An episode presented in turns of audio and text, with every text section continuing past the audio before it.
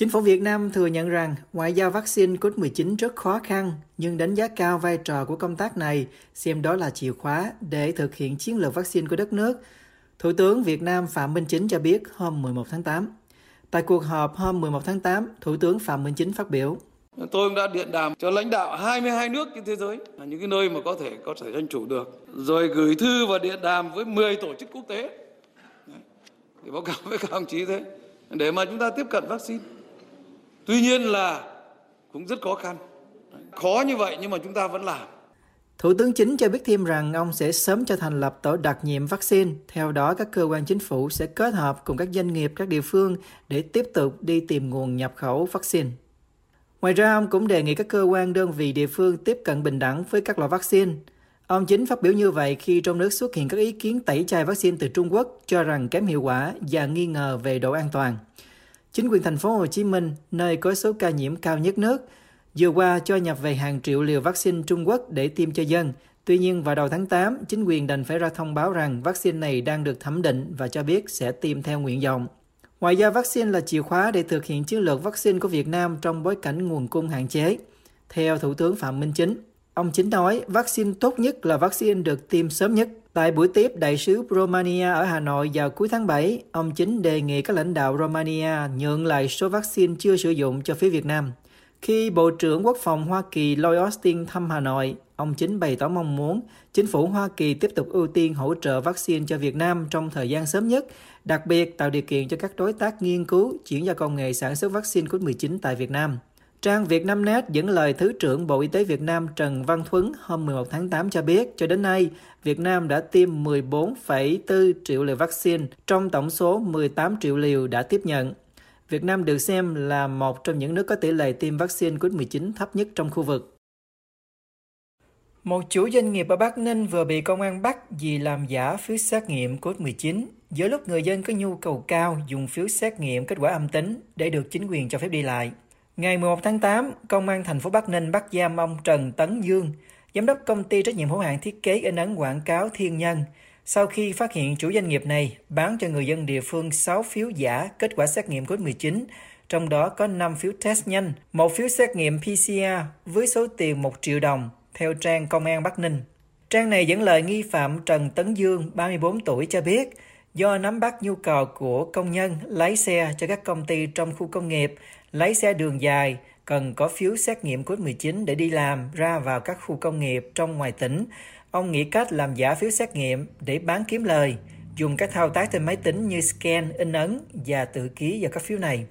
Trang Thanh Niên dẫn lời nhà chức trách cho biết ông Dương đã làm và bán khoảng 150 phiếu giả xét nghiệm kết quả COVID-19 với giá 150.000 đồng đối với phiếu test nhanh và 250.000 đồng đối với phiếu xét nghiệm PCR. Trước đó, nhà chức trách Bắc Ninh cũng đã bắt một người đàn ông khác là ông Phan Đình Hải, 25 tuổi, tài xế lấy xe tải, vì cầm đầu đường dây làm giả phiếu kết quả xét nghiệm SARS-CoV-2. Truyền thông Việt Nam cho biết hành vi làm giả và sử dụng phiếu kết quả xét nghiệm SARS-CoV-2 của các đối tượng không chỉ vi phạm pháp luật, gây mất an ninh trật tự mà còn có nguy cơ làm lây lan dịch bệnh ra cộng đồng, ảnh hưởng đến công tác phòng chống dịch bệnh trên địa bàn tỉnh nói riêng và toàn quốc nói chung. Một làn sóng lây nhiễm COVID-19 kể từ cuối tháng 4 năm nay đã buộc chính quyền Việt Nam phải áp dụng các biện pháp hạn chế đi lại gắt gao ở 1 phần 3 số tỉnh thành trên cả nước. Trong đó có nhiều địa phương yêu cầu người dân phải có giấy xác nhận âm tính mới được vào, theo hãng tin Reuters. Tính đến nay, Việt Nam đã ghi nhận hơn 241.000 ca nhiễm COVID-19 và ít nhất 4.487 trường hợp tử vong, phần lớn xuất hiện trong những tháng gần đây.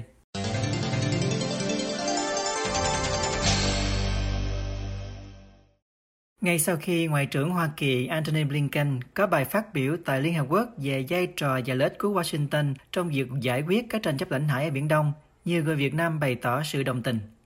Ngoại trưởng Blinken phát biểu tại kỳ họp của Hội đồng Bảo an Liên Hợp Quốc hôm 9 tháng 8. Một số ý kiến cho rằng việc giải quyết tranh chấp ở Biển Đông không phải là việc của Hoa Kỳ hay bất kỳ quốc gia nào không phải là bên có tuyên bố chủ quyền đối với các đảo và vùng biển. Nhưng đây là việc và hơn thế nữa là trách nhiệm của mỗi quốc gia thành viên trong việc bảo vệ các quy tắc mà tất cả chúng ta đã đồng thuận, tuân thủ và giải quyết các tranh chấp hàng hải một cách hòa bình. Đại sứ quán Hoa Kỳ tại Hà Nội, hôm 11 tháng 8 đăng lại phát biểu này trên trang Facebook và đến 12 tháng 8 nhận được hơn 2.000 lượt thích và hơn 350 bình luận. Nội dung tương tự đăng trên trang Facebook của Tổng lãnh sự quán Hoa Kỳ tại thành phố Hồ Chí Minh nhận được hơn 1.300 lượt thích và hơn 80 bình luận. Ông Phan Trọng Nghĩa ở thành phố Hồ Chí Minh viết trong một bình luận: "Cảm ơn ông đã nói lên những lời mà chúng tôi cũng muốn nói." Một độc giả khác tên là Ngu Lê ở Việt Nam viết: "Tôi tin rằng người dân khu vực Biển Đông sẽ ngủ ngon giấc hơn nếu có sự hiện diện của Mỹ ở đó."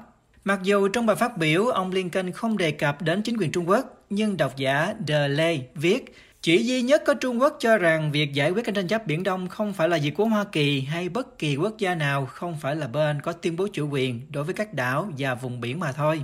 Ông Nguyễn Xuân Thọ ở Quảng Nam viết, Chúng tôi ủng hộ Hoa Kỳ cùng chung tay gìn giữ trật tự quốc tế, đảm bảo các nước phải tuân thủ luật pháp quốc tế về Biển Đông. Ông Thomas Trần ở Vancouver, Canada viết, Hoa Kỳ là quốc gia hùng mạnh nhất trên thế giới này và có quyền lợi hiện hữu liên tục tại Biển Đông nhiều thế kỷ qua. Một trong các quyền lợi đó của Hoa Kỳ là vận tải biển, lưu thông hàng hóa, du lịch và Hoa Kỳ còn rất nhiều quyền lợi hiện hữu khác tại Biển Đông, bao gồm các quyền lợi về chính trị. Vì vậy Hoa Kỳ nên cần tham gia trực tiếp vào việc bảo vệ luật pháp quốc tế tại Biển Đông. Trong bài phát biểu, Ngoại trưởng Mỹ cho biết, ở Biển Đông, chúng ta đã chứng kiến những cuộc chạm trán nguy hiểm giữa các tàu trên biển và các hành động khiêu khích nhằm thúc đẩy các yêu sách hàng hải trái pháp luật. Hoa Kỳ đã nêu rõ những lo ngại của mình liên quan đến các hành động đe dọa và bắt nạt các quốc gia khác tiếp cận hợp pháp các nguồn tài nguyên hàng hải của họ và chúng tôi và những nước khác và chúng tôi và các nước khác bao gồm cả các bên tranh chấp Biển Đông đã phản đối hành vi như vậy và các yêu sách hàng hải trái pháp luật ở Biển Đông. Cũng hôm 9 tháng 8, theo Reuters, Phó Đại sứ Trung Quốc tại Liên Hợp Quốc Đới Bình đưa ra những cáo buộc gay gắt về việc Mỹ đã tùy tiện đưa tàu và máy bay quân sự hiện đại vào Biển Đông như một hành động khiêu khích và công khai tìm cách gây bất đồng giữa các quốc gia trong khu vực.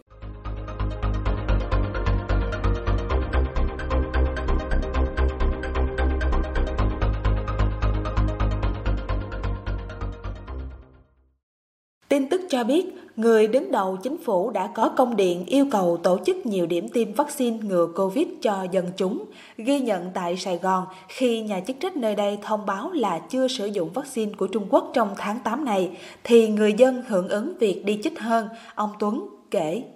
Ta đăng bản đàng hoàng, đợt này là chích Moderna đàng hoàng chứ không có đợi tầm bậy tầm bạ được. Cái vụ mà uh, Trung Quốc thì chưa có đâu, chưa có đem ra ngoài chích đâu bây giờ chỉ còn chích những loại ấy thôi vậy thôi cho nó tốt thôi chứ còn cái vụ kia chưa có thẩm định không ai dám chích Hiện tại thì đợt chích trong tháng 8 này chỉ sử dụng các vaccine của Mỹ và Anh, bà Huệ nói vừa chích thuốc của Mỹ.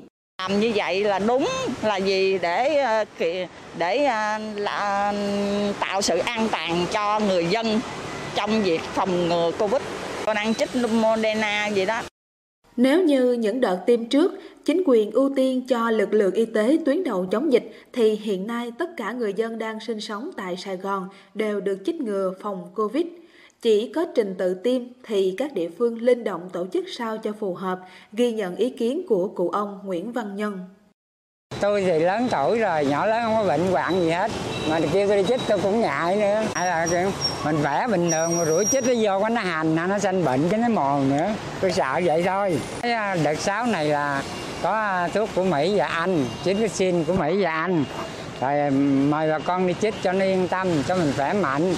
Lời mời đi chích đó là của chính quyền địa phương, được ông Nhân nhắc lại. Ông Tuấn nói rằng kêu gọi này được sự đồng thuận. Nói chung là tốt thôi, dân cũng ờ, đồng lòng chống dịch giống như là của nhà nước thôi. À, để hy vọng mà cái mùa dịch này nó được tốt, qua khỏi được là tốt. À. Trong đợt chích ngừa này, người dân làm tại nhà phần thủ tục ghi ý kiến vào phiếu đồng thuận tiêm chủng, phiếu khai báo tiền sử bệnh và thời gian theo dõi sau chích rút xuống một nửa, chỉ còn 15 phút trừ trường hợp có bệnh nền 2 trên 65 tuổi.